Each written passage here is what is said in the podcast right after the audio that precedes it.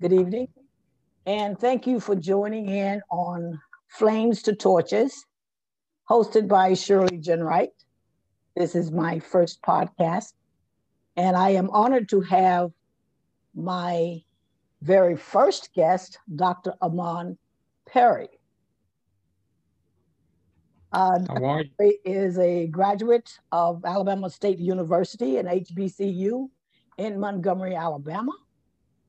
He has a bachelor's of social work. After graduation, he attended the University of Alabama in Tuscaloosa, where he got his master's and a doctorate in social uh, work, master's in social work. He was immediately hired in 2008 by the University of Louisville in Kentucky, where he has been a professor on their staff ever since. He is married and he does have a family. He is my nephew, so I'm very proud of him and is so pleased to have him as my first guest. So, welcome, Armon. Thank you for having me. How are you today? I am just doing great. And thank you also to uh, those who are listening in. I hope to hear from you, and this will not be the last time that we will be talking on a subject of this nature. So, um, Armon wrote a book called Black Love Matters.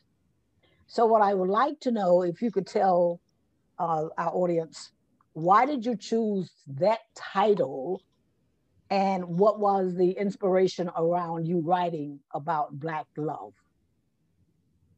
Sure. So um, I think the uh, the I'll, I'll, take the the second question first in terms of what was the inspiration for the book, and then I get into the the specific title. Um, so I've, I've always been curious by nature. I think in many ways that's the reason why I do what I do for. Um, the the job that I have as a it puts me in a position to investigate topics that are of interest to me, um, doing studies, conducting experiments, and then sharing the results like we're doing today, sharing the results with as many different people who are, are interested in listening. Um, I like to consider myself a community engaged researcher. So what that means is rather than limiting myself to publishing the results of my studies in academic journals, um, I like to take the conversations beyond the walls of the university and engage what I people in in these types of discussions and conversations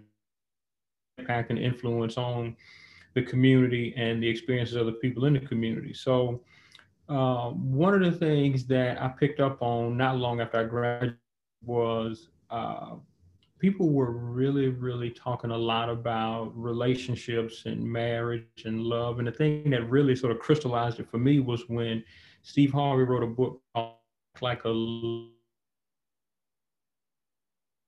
at the time, it seemed like everywhere I went, people were going crazy over the book, right? Um, in the barbershops, they were talking about the book. and about the book. When I went home to visit friends and family, they were talking about the book. People were reading this thing all over the place. And so I decided to pick it up just to see what all of the buzz was about.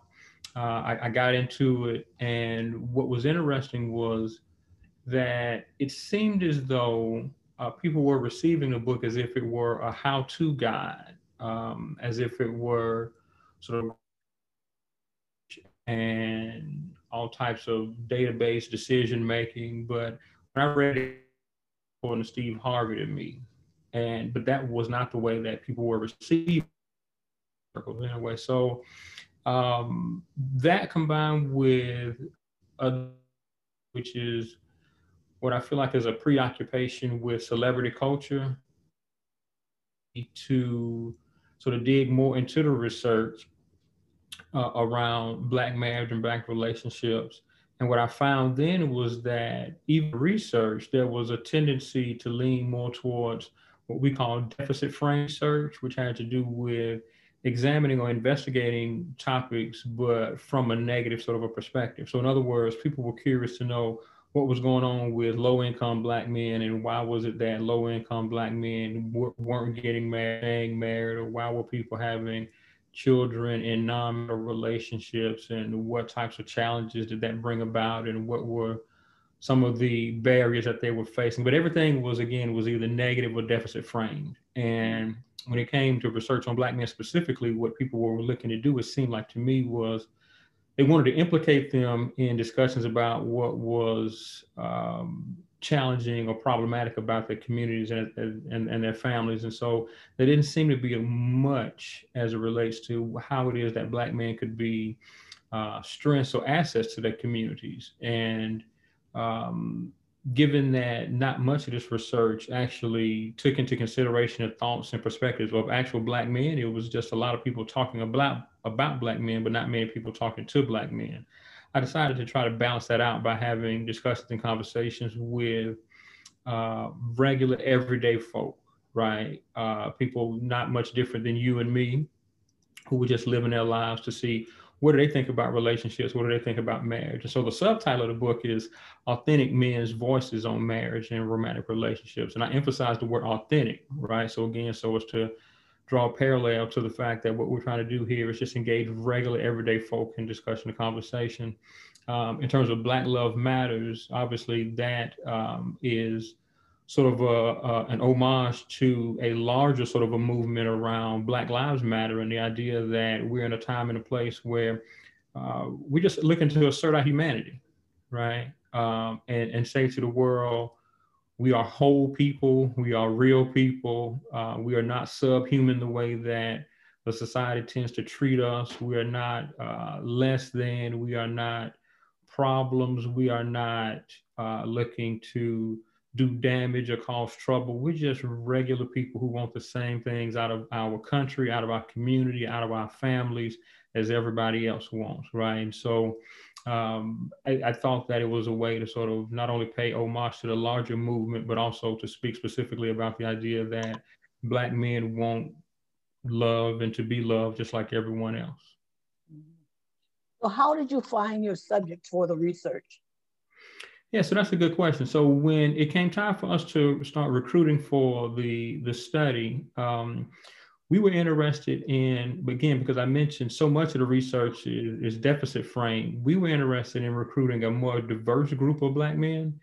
Right, so we wanted men who were across the age spectrum, who were across the social economic spectrum, who uh, had differences of, of thoughts and opinion around sort of gender identity. And so we recruited men out of all types of places. We recruited men out of social service agencies. We recruited men out of uh, institutions of higher education. We recruited men out of uh, community centers. We recruited men out of philanthropic organizations, uh, barbershops, things of that nature. So anywhere where we felt like we had reason to believe that Black men would would congregate and would populate, we showed up there with information about the study, attempted to recruit them into a, a survey study that um, solicited their thoughts and opinions about uh, marriage, romantic relationships, and the perspectives and experiences that drove whatever the attitudes were.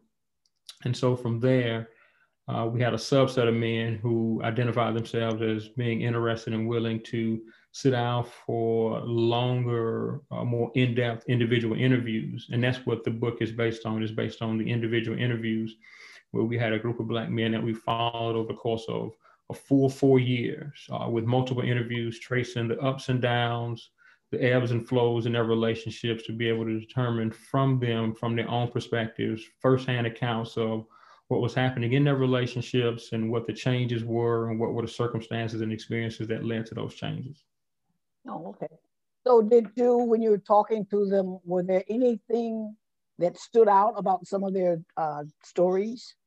Yeah, there were there were a number of things, and so uh, I should mention to you the again the interviews were were in-depth interviews. Um, we ended up with well over man, 150, close to 175 hours worth of interviews. Yeah, and they all had to be transcribed. And so we're talking hundreds and hundreds of pages of transcripts. And so, in response to the question, what were the things that stood out? What we did was the major themes that jumped out in those transcripts. Those those are the things that became chapters in the, in the book, right? And so we have a chapter on uh, the role that sex and intimacy plays in relationships. So that was a major theme that came out. Uh, we have a chapter that deals with uh, what we call trials, tribulations, and traumas. Mm-hmm. Uh, the the negative experiences that guys had, whether it be with physical abuse, sexual abuse, psychological challenges, um, and what they termed as relationship early negative relationship experiences or relationship traumas that came out. So we have a chapter there. Uh, we have a chapter that again traces the guys' uh, relationship trajectories, the changes and the stability in their relationships and what they accounted for, attributed that either change or stability to. That became a chapter. We also have a, what I feel like is a really interesting chapter on uh, gender identity and uh, it situates or centers around guys responding to the question of whether or not they felt like being in a romantic relationship um, influenced or impacted their sense of masculinity. So, in other words, did they feel like uh, being in a relationship or being married uh, influenced their thoughts around what it means to be a man? And then we wrap up with a chapter on uh, the major findings of the book, but we also uh, give the guys' thoughts and perspectives on the future of relationships and what, if any, advice they would give to other people who were interested in learning more about this topic from the hearts and minds directly from Black men. So those were the major themes that came out, and those are the things that we wanted to highlight in the book. And, and so to give credence to those things, we decided to make each of those uh, major themes a chapter in the book. Okay. What were some of their thoughts on being in a relationship where the woman income was much higher hmm. than the males. Sure. So, um, I mean, obviously, finances are a major thing in relationships, um, and that's in a relationship, and that was certainly the case with with the guys that we talked with. And as I mentioned, we tried to recruit a diverse sample. So we had guys who ranged in income from being unemployed at the time to guys who were executives in corporations and earned well over $100,000. I think the highest reported income we had was $175,000. So we had people who were well to do and we had people who had no stream of income or no means of supporting themselves and everywhere in between. And so we had a range of different responses about uh, the way in which finances influenced and impacted relationships. And so, just to give you a sampling of some of the uh, diversity of thought there, we got guys who talked about the idea that um, in their relationships, finances and the way in which people viewed finances became a sore spot or a point of contention. We had one gentleman who, um, over the course of the study, ended up separating from his wife, and he talked to us about how finances and, and what he called selfishness was at the heart of that, right? So, in other words, this was a man who, when he got married, he was a little bit older than uh, most people who, who were married. He was late 30s, maybe even early 40s. And so by the time he got married, he had already had children with another partner, and his wife also had children with, from a previous relationship. So, so when they got married, these were two people who had uh, gotten accustomed to being adults and living on their own, raising their children, um, in their own households. And so when they got married, they had to figure out how was it that they were going to come together and combine, whether it be um, all of their resources from income and finances to assets, things like the house and where were they going to live. And you have a house and I have a house, but we're going to live together. So what are we going to do with the extra house? Do we just get a, a new, different house or would it be our house and so on and so forth? Well, they, what they decided is um, apparently they were going to live in the home that was previously owned by the the wife. Um, and the guy that I interviewed, he talked about how not only issues related to the house, but also cars and decisions around finances became a, a point of contention when, uh, according to the man that I interviewed, uh, the wife used the word I and me more often than he would have liked right? Talking about the things that she had accomplished, talking about the things that she had accumulated, talked about the things that she had purchased, uh, rather than talking about what they as a team, as a collective had done, mm-hmm. right? Um, and that became a problem for them. And he talked about how, as a part of their separation, one of the things they had to do was just sort of strip their whole relationship down and basically start over again because um, when when he felt like she wasn't as much of a team player as he would have liked, what he decided to do was to sort of be a little bit more withdrawn and he withheld from her. And so what ended up happening was their relationship became a competition rather than something that was cooperative. And it was sort of the impetus for all of that was the way in which uh, he felt like she was being selfish with the way that she discussed and described their relationship, talking about and focusing on I versus us or we and so on and so forth. So there were situations like that. There were other situations where we had a younger gentleman who, at the time when I met him, he, he was a recent college graduate, uh, was engaged to be married. Uh, he was excited about his uh, soon to be wife and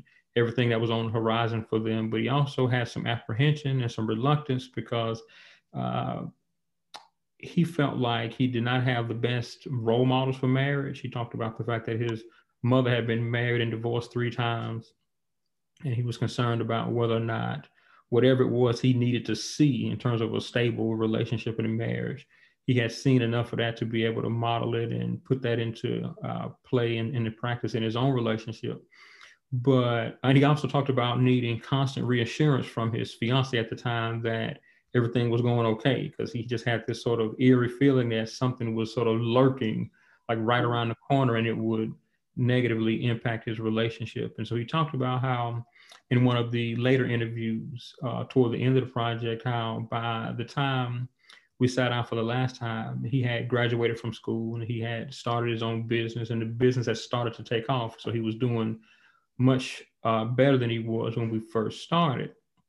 And he talked about how over time, the better better financial position that he and his wife were in the easier it was for them to come together as a couple because they were not distracted by being concerned about whether or not they were going to be able to pay the mortgage, whether or not they were going to be able to make payroll with the business, whether or not they going to be able to take a vacation, things of this nature. So uh, money became a distraction for for them early on in their relationship, but as they began to do a little bit better, that became less of an issue, and it was just one less thing that they had to worry about. And so in many ways, it liberated them or freed them up to be able to focus and concentrate on getting to know each other, to learn and grow from one another and to grow in their relationship. And so he talked about how finances played a major role in his relationship from a positive standpoint because once they got to a point where they no longer had to concern themselves about money, then they could focus and concentrate on growing, building, and evolving in their relationship. So there were all types of ways in which money and finances impacted guys' relationships. And those are just a couple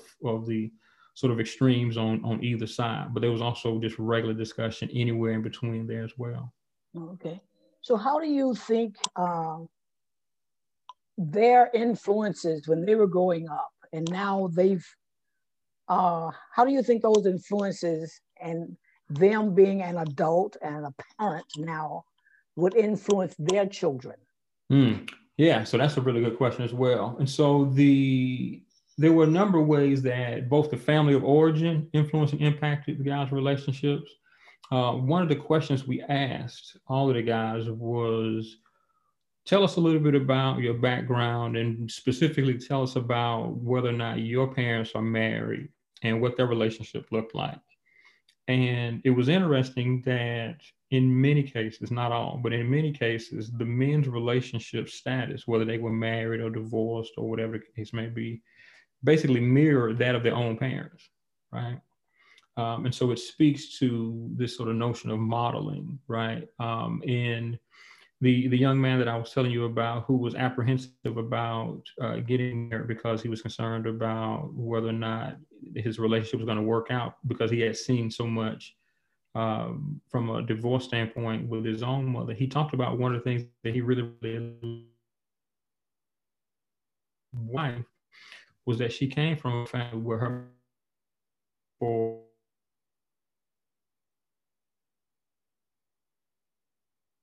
come from a family where she was accustomed look like. And so for him, what that signal was run just because things get tough. Because again, that was an area that was of concern for him.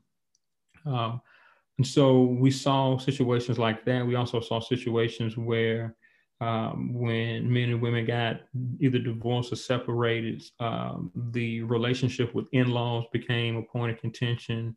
And in other cases, the relationship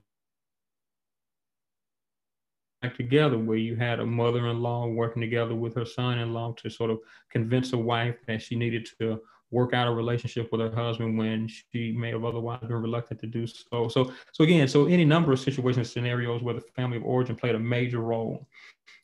Um, the other thing from a family standpoint was the men talked a lot about how it was that uh, they themselves were interested in having a solid relationship because they themselves either knew the benefits of that they themselves were children right? We had a, a, a, gentleman who talked to us about the fact that from his perspective uh, in order to be a stable and recognized citizen in the community that that necessarily needed to be accompanied by marriage right? And he talked about how the way that he was raising his children was that uh, the best and most optimal way to present oneself in the community was to be married.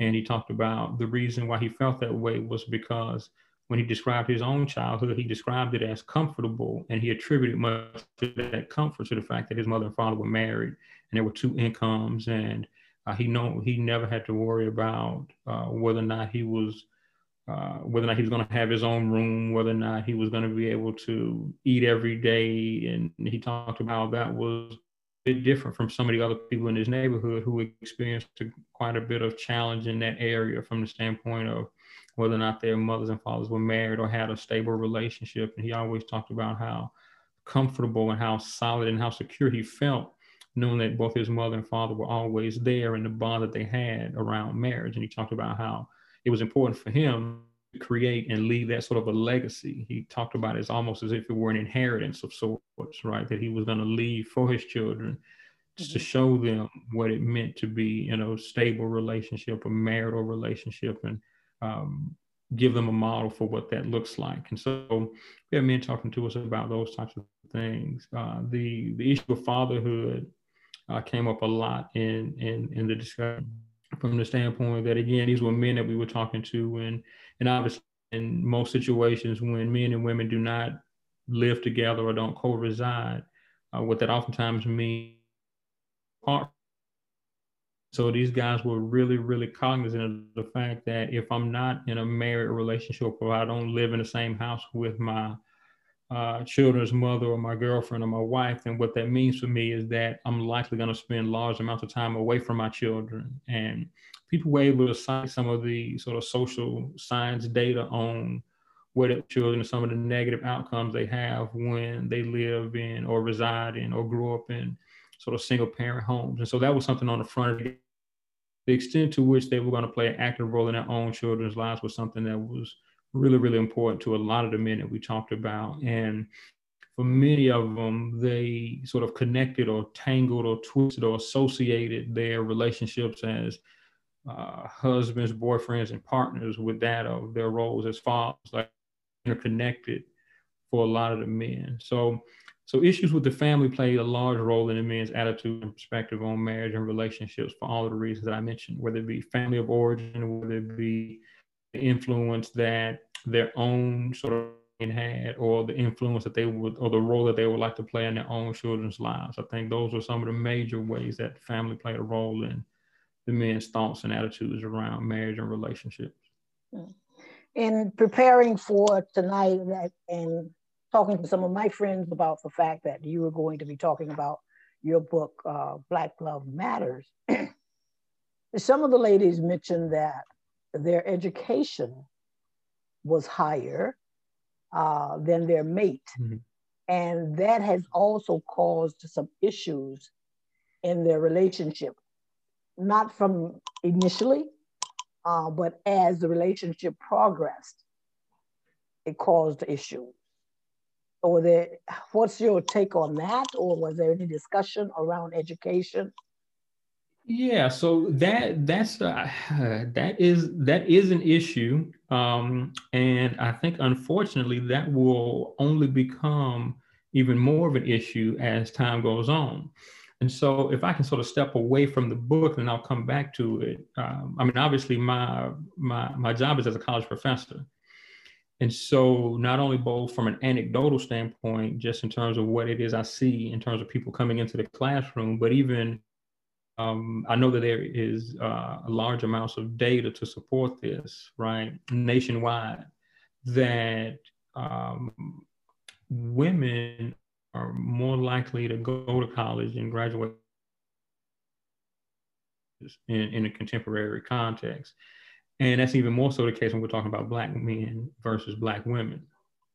So, in other words, what we're seeing is we're seeing this trend where it's more likely that black women will go to college and graduate from college than black men. We're also seeing for the last maybe 30, 40 years, a decrease in what we would call goods producing and manufacturing work. So in other words, in days gone by, um, in the 40s, 50s, and 60s, when uh, men didn't have a lot of formal education, they could usually find a job in a manufacturing plant, a factory of some sort. And those jobs paid a wage that was sufficient to be able to provide for a family. Unfortunately, what we're seeing is that over the last 30 to 40 years, that that work is disappearing and is largely being outsourced to foreign countries. And so if you take a look at the trend data for manufacturing work and you sort of superimpose that onto a graph or a chart with data around marriage rates, you'll see that they both go in this direction at almost the same rate, right?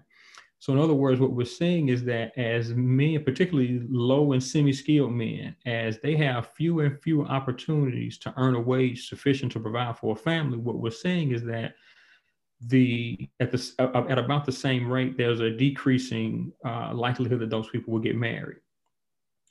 And so at the same time, what we're seeing is we're seeing more and more, again, particularly Black women going into college. And so, given that a lot of that goods producing and manufacturing work is going away and is not coming back, at the same time, we're seeing more and more women, particularly Black women, going to school. What we're going to see is a widening of the gap from an educational and income standpoint of large numbers of Black women and Black men. Now, from a cultural standpoint, it is also true and has, has always been true that both men and women, um, many of them, not all, but many of them desire a relationship in which the man uh, is educationally superior and earns more, right? People tend to see that as more natural, right? Um, and what we're finding is that as that happens in fewer and fewer cases, people with what to do with that, right? Um, men tend to be challenged from the standpoint that it questions, for many of them, it calls into question their ability to fulfill this provider role that many men have internalized and feel is so important to them because the world around them tells them that if you are a man, your first and primary job is to be a provider, right? So what does that mean for men who don't make a lot of money, right? Um, even more so, what does that mean for men whose wives or girlfriends earn more than them? For many men, what that signals to them is that they are less of a man, right? Now, again, these, these are not my words, but these are some of the things that we see mirrored and reflected in the broader society because of the way in which we tend to sort of have rigid divisions of labor along gender lines where we subscribe or ascribe financial provision to men and we uh, sort of ascribe domestic labor to women. But again, what we're seeing is that in the last 25 to 30 years, we're seeing a flipping of those roles. And we're also seeing that have um, some implications and some consequences for our relationships and our uh, marital rates and things of that nature. Now, what what needs to happen there. I think we necessarily, particularly Black people, right? Because the idea that men as earners or providers and women as uh, sort of nurturers and caregivers and being relegated to domestic labor uh, and having a rigid division along those lines, I, have never thought that, and I, I don't think there's any data to support that that has been a model that has ever worked for Black people. Mm-hmm. Right. So even even historically, right, uh, even when we think about the 1950s and the 60s with the women's, um, we know that Black women have always been involved in paid labor outside of the home, right? Necessarily because uh, uh, discrimination, oppression, namely Jim Crow, has made it necessary, right? So, in order for Black families to survive, they've always needed multiple incomes, whether it be man or woman or whatever case may be. So this idea that you can take a family and have a sole provider and a sole nurturer and caregiver, that has never been the reality for most Black people, except for the fact that because the broader society superimposes that onto us, many of us absorb that as if it is indeed the case or should be the case for us, and it causes us problems in situations like the one that you're describing, where you have a woman who may be earning more money than a man does, because that man, if he is um, listening to or absorbing the broader society's definition of what it means to be a man, that challenges his manhood, right? Um, it ought not, it should not, right? Because you can necessarily be a contributing member or uh, a contributing sort of a party to your relationship, no matter how much money you either do or don't have. And if men and women bought into that and really and truly believed it, this issue would go away, right? The issue is um, historically and traditionally, that's not the way. That's not been the way things have been for us. And although some of that is changing, we've not yet gotten to a place where that is completely changed. So I think until people start to adopt more egalitarian attitudes around what money and finances and formal education means for their relationship and being okay with that um, and being okay with being in a relationship that other people would call non-traditional until we get to be okay with that, I think we're going to experience a lot more challenges because of what we're seeing demographically with more women going to college and graduating from college at the same time when goods producing and manufacturing work that doesn't require a lot of formal education is going away. Uh, and so we're going to be challenged in the next couple of decades until people have sort of a different frame of mind, a different mindset around the role of money and finances in relationship and who has to earn it and what does that mean for them in terms of these sort of traditional thoughts around masculinity and femininity. And doesn't that also have a lot to do with communication? Because this is something else we've talked about the education, we talked about the uh, finances in a relationship. Um, but what I find is that uh, some men, I can't say a lot of men, but talking to some of my friends, they've experienced the same thing, have difficulties in communicating their feelings, or mm-hmm. there's an issue, communicating about the issue, uh, on how to resolve it. Uh, so, yeah, absolutely. What are your thoughts on that? Yeah, I, I think a, a, big issue for, as you mentioned, large numbers of men. So keep keep in mind that the the men of today are the boys of yesterday, right? and and think about how often it is we tell boys that big boys don't do what right big boys don't cry right, right? Um, think about how often it is we've been around young boys and we've heard people tell them to toughen up or to man up right and so essentially what's happening is those are raised and so socialized and nurtured to mask or uh, dismiss or diminish their thoughts, feelings, and emotions. They've been raised and socialized essentially to put on a facade, right? To show the world some sort of rough, tough exterior uh, without regard to what's actually happening on the inside. Now, the challenge and the problem there is that as those boys turn into men, uh, that same society that has raised them to do exactly that at some point in time, society expects them to flip a switch and then become these sort of emotionally mature, emotionally intelligent, um, in touch with their feelings and evolved men. And people don't work like that, right? Um, and so that is indeed certainly that is a, that is a problem um, because we we know that the the psychology of many men. Again, I'm trying to be careful not to to pull out the broad brush and say all men, because certainly we know better than to say all men. But many men have difficulty expressing their feelings because to do so suggests a vulnerability that uh, many men have been raised, nurtured, and socialized to believe is a bad thing, right? Uh, because the idea of vulnerability is of what it means to be a man right? Men aren't vulnerable, right? Uh, men don't show weakness. And again, if we can go back to the previous conversation, men who do not provide for their families are not men. Men who express their emotions and express vulnerability are seen as weak. And so these are things that we do not do as men, right? Except for, again, as you mentioned, you put that person in a relationship, and necessarily the relationship has to be built trust and honesty and communication. But these are people who necessarily have not been trained or have not been provided with the tools to be able to get those types of jobs done, right? Um, and so it's also interesting if I can speak specifically about uh, what happens oftentimes, all too often, I think, in the Black community is we also place a premium on strength, right? Mm, okay. You hear people talking about a strong Black man or a yeah. strong Black woman. And oftentimes, when people, when they're talking about strength, what they're really talking about is how much suffering can you endure without showing it to the rest of the world? Mm right? Whether, whether you realize it or acknowledge it or not, when people say strength, all too often that's what they really mean. What they really mean is we know you're suffering, we know you're struggling, but don't expose that to the rest of the world. Just keep plugging away, right? So to be able to do that is some sort of a demonstration of exhibition of strength.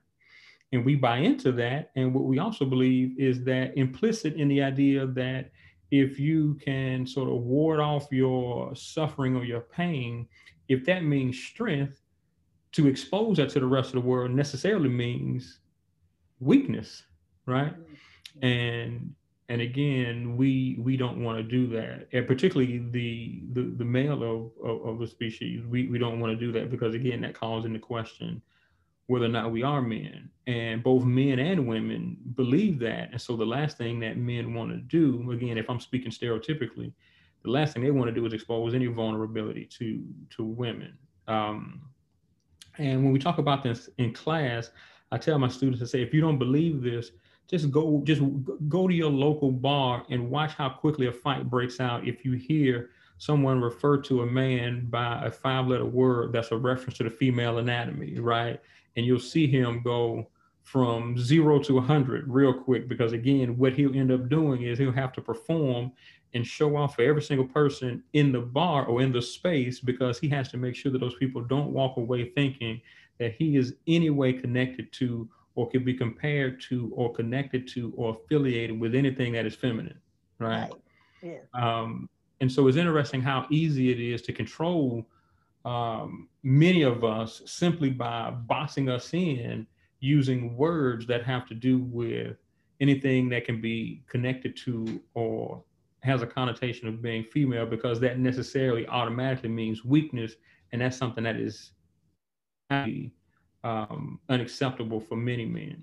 And again, it plays itself out even in the context of our relationships from a communication standpoint because it becomes really, really difficult for men to do that because they've not had large amounts of practice, mm-hmm.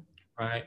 Um, you get together with a stereotypical group of men and they'll discuss things like the weather, they'll discuss sports, they may even talk politics, right? But but having again in a stereotypical group of men, there won't be these sort of large and deep discussions about their innermost feelings, right? They'll oftentimes get weirded out by those types of things. Um, and so when when I think about the way in which men tend to be socialized and juxtapose that against how it is that women are oftentimes socialized. It's it's um, not only is it normalized, but it's routine and regular for women to get together and sort of share their thoughts and feelings with each other, so they have an opportunity to purge. Right. Um, you may remember there was a song in the in the 80s, and it was I forget the the artist, or there was a group, but it, but it talked about there, there being a meeting in the ladies' room. Right. I don't know if you remember that or not. There was a, I don't. there's a song called there's a meeting in the ladies' room, and then the second half of the hook was, "I'll be back real soon." But so anyway, so the idea was, uh, groups of women would they, they would go to the bathroom together, and so like when they went to the bathroom, they would right, and so when they were going into the bathroom, they were they were having a meeting in the ladies' room, so they weren't necessarily going to the bathroom to to to relieve themselves. More more more often, what they were doing was they were going to have discussion and conversation about whatever was important to them, right? So anyway, so it sort of speaks to as an example of how normal it is for women to get together and share what what's going on with them, and um, and think about how weird and awkward it would be if if I said there was a song called "There's a Meeting in the Men's Room," right? Like like like people are like, wait, what's going on there, right? Sort of. Um, as a matter of fact, is is uh, and again I'm, I'm speaking stereotypically here, but it's it's unwritten sort of man code that there is no talking in the bathroom, right? Like there's no there's no no talking in the bathroom. Like what what are you doing? Are you going there, you take care of your business, and you get out of there, right? So uh, again, we're having some fun with it, but again, I think that it speaks to some real issues that are bigger and broader than what they may seem, and they have implications. Uh, many of them negative for our relationships because again um, in order for any relationship to survive there has to be authentic communication. There has to be vulnerability. That's what builds and grounds the relationship. But if we have folks who have not had practice at doing that or aren't accustomed to doing that or don't feel safe and comfortable enough with their own partners to do that or to be that certainly it spells uh, trouble and maybe even doom for the relationship mm. And you know, that leads uh, into another area as for the mental health with uh, Black men do mm-hmm. not want to discuss that, withhold whatever's going on within. And it's like, I'm not depressed. I don't need to talk to anyone. And that again causes issues in relationships because you don't know what the person is going through. And that goes back to your thing being vulnerable. They don't want to be vulnerable. You know, they have to be a strong person. And I can't mm-hmm. let the world know that I'm feeling this way because they're going to feel that I am weak and I'm not a weak man, but I'm hurting. So, yeah. how does a woman help her man when he's hurting and she knows that he's hurting? Uh, are there, is there, was there any discussion with your uh, research on how the woman could support the man.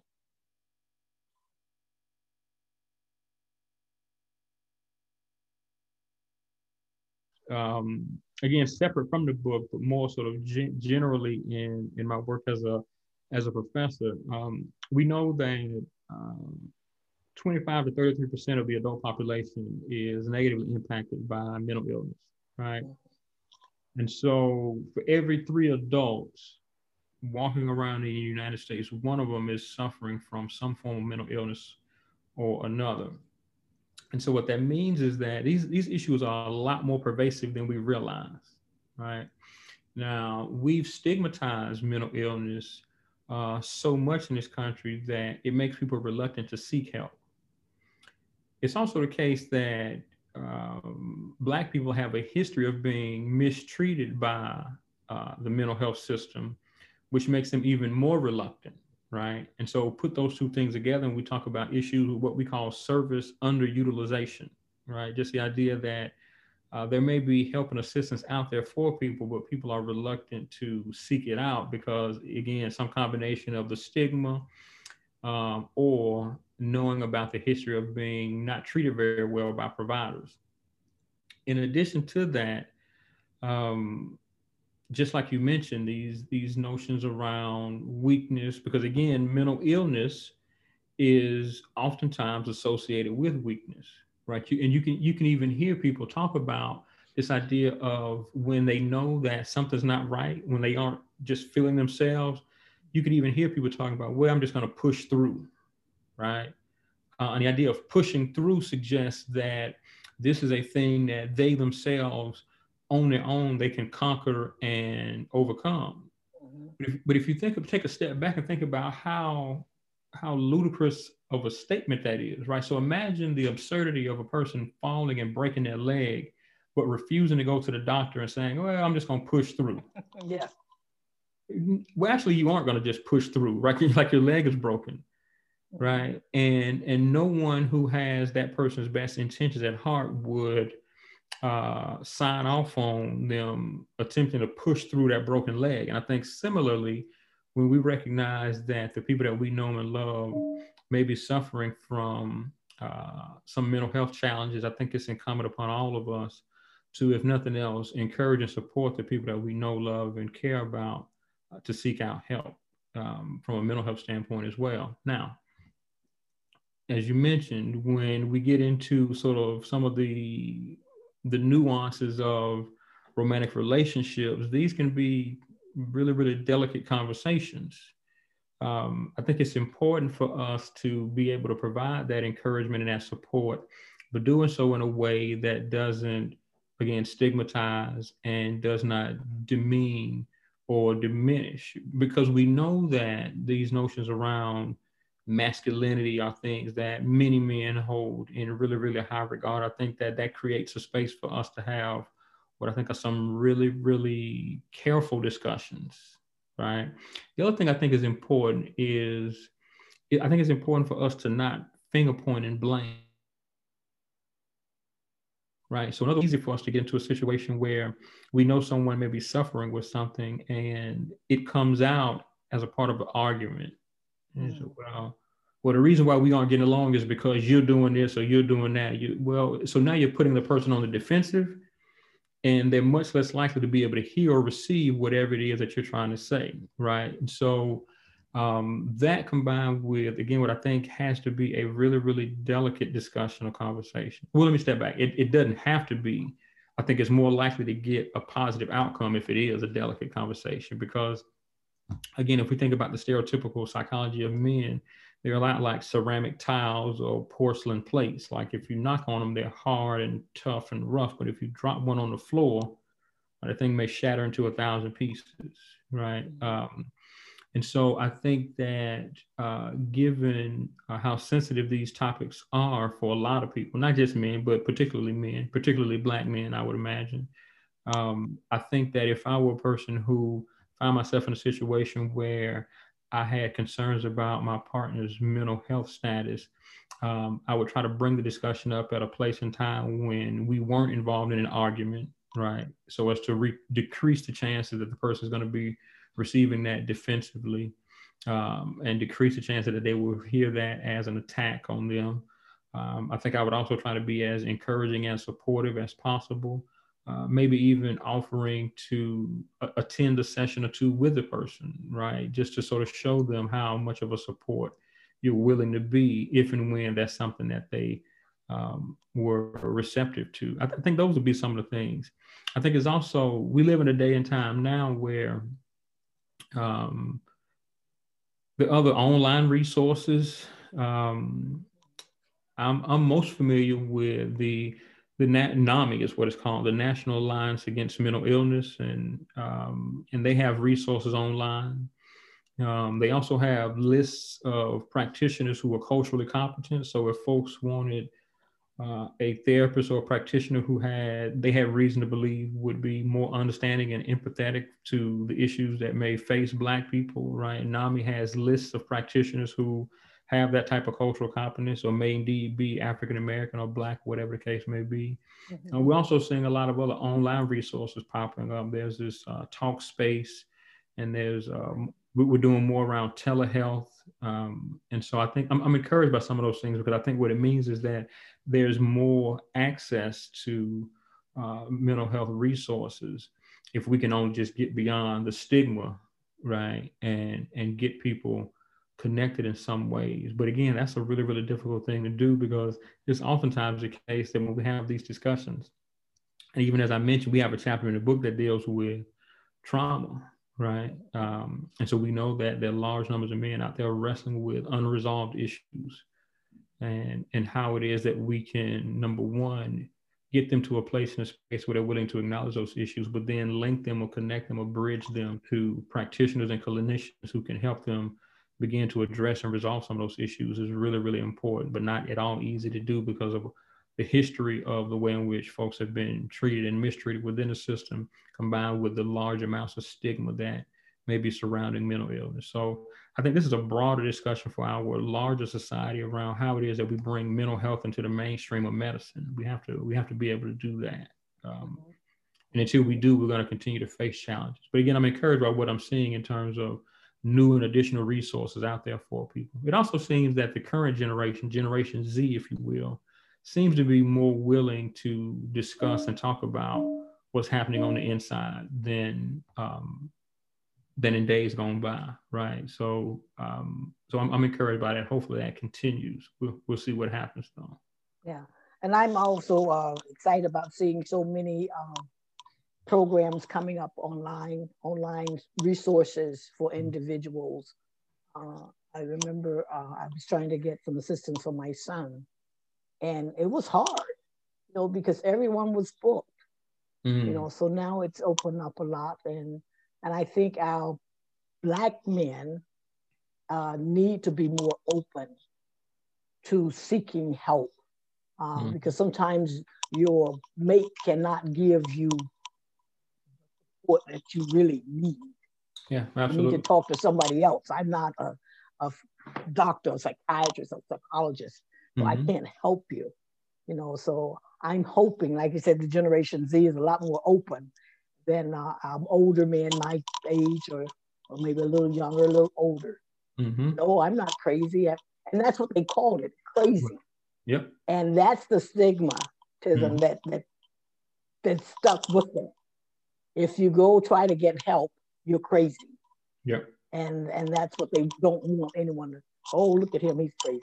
So, mm-hmm. Yeah. Well, as you mentioned, there's a lot of stigma there, um, and and hopefully some of that will get turned around. I, again, I think we're headed in the right direction, but but again, it's a it's a it's a it's a large uphill battle that we're facing. Even even with the psychotropic medication, um, we know that the medication reduces symptoms for in many cases between 70 to 90 percent of, of patients. But again the, the, issues around access and then for many people a willingness to to accept the reality that they they need the medication mm-hmm. right? Uh, because again that speaks to some of these issues around what people feel like maybe dependency and and again all of those things get right back to this concern around the perception of weakness right right um, yes and so again as, as we in our own circles of influence as we can sort of normalize um, having mental health challenges uh, but also normalize seeking out assistance and seeking out uh, treatment from trained professionals, I think we'll we'll be in a much better position to to move beyond some of these issues. Um, but until that happens, we're, we're going to continue to be challenged. I think. Okay, so we're coming pretty close to the end of this segment of uh, Flames and Torch. So, a question for you: uh, Have you given any thought about uh, maybe writing part two. And your research will be done with the women, so we can just tell you how we feel about Black love. Right. Yeah. You know, so so to answer your question directly, yes, I, have given quite a bit of thought to that, and I think that necessarily, based on the response that I've gotten, at, even at an early point to to the original, um, I think it's almost mandatory or required, right? Like there has to be there has to be an accompaniment, right? How is it that uh, Black women um, feel about these issues, right? What are some of their experiences of men, and how is it that their relationships ebb and flow over time, and what are the circumstances and situations that shape them? Um, I think that yeah, that's that's absolutely on the on the horizon. Um, I think that that will be a really, really interesting study. One of the things that I was surprised by when when I sat down with these men was just how open they were okay. sharing with a complete stranger, right? So keep in mind, like these were not men that I had any real relationship with. Right now, we developed relationships over time, right? But but even then, at, at best, it was sort of researcher a and research participant, right? Like we we didn't get to the point we were friends per se or anything along those lines. Um, there necessarily had to be some separation.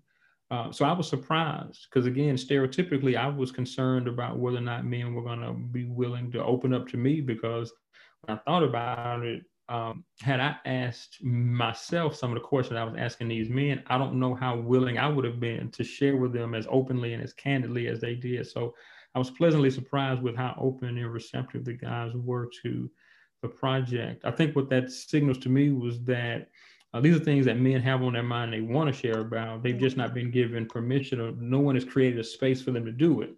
Okay. And so I wonder about because again, stereotypically, I think women tend to be more open. Mm-hmm. Um, and so I'm curious, and I'm, we talk I'm a lot. Yeah, yeah, yeah, and I'm, I'm eager. I'm eager to hear uh, what it is that women have to say about these issues because I won't be going into it with some sort of preconceived notion that they're going to be closed off and not willing to share, right? So um, yeah, so that's absolutely on the horizon. Uh, stay on. Or maybe we'll do a show yeah. and we'll we'll help you out with your research. We just bring invite some women. You ask the questions and and sign we'll help out. sign me up. Yeah, I'm I'm here for it. As as the young people say, I'm here for that. Okay. Yeah, absolutely. So, well, thank you so much for uh, joining us on Flames and Torch. Uh, congratulations on your book. Uh, I'm going to be posting where everyone can purchase your book. Okay.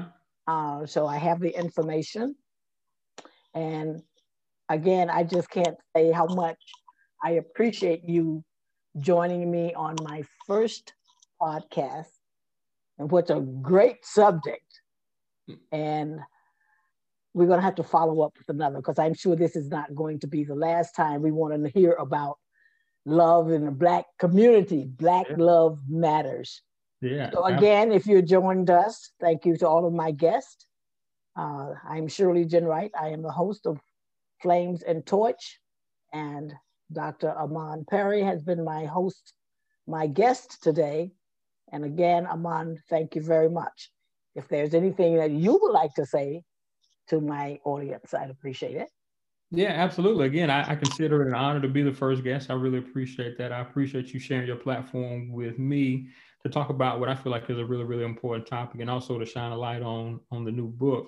As you mentioned, it's available at Rowman and Littlefield. Um, and for folks who are interested, if you uh, enter the the discount code LEX, that's L E X 30 off A U T H 20 at checkout. Once again, that's LEX30 AUTH20 at checkout, uh, Rowman and Littlefield has been generous enough to offer a 30% discount. So, for folks who are interested in picking the book up, uh, please do so and uh, feel free to engage me in a discussion or a conversation after you had an opportunity to pick it up and read. I'm glad to, I'd be glad to talk with you about it and keep the conversation going. And again, hopefully, sometime in the not too distant future, we can do a follow up.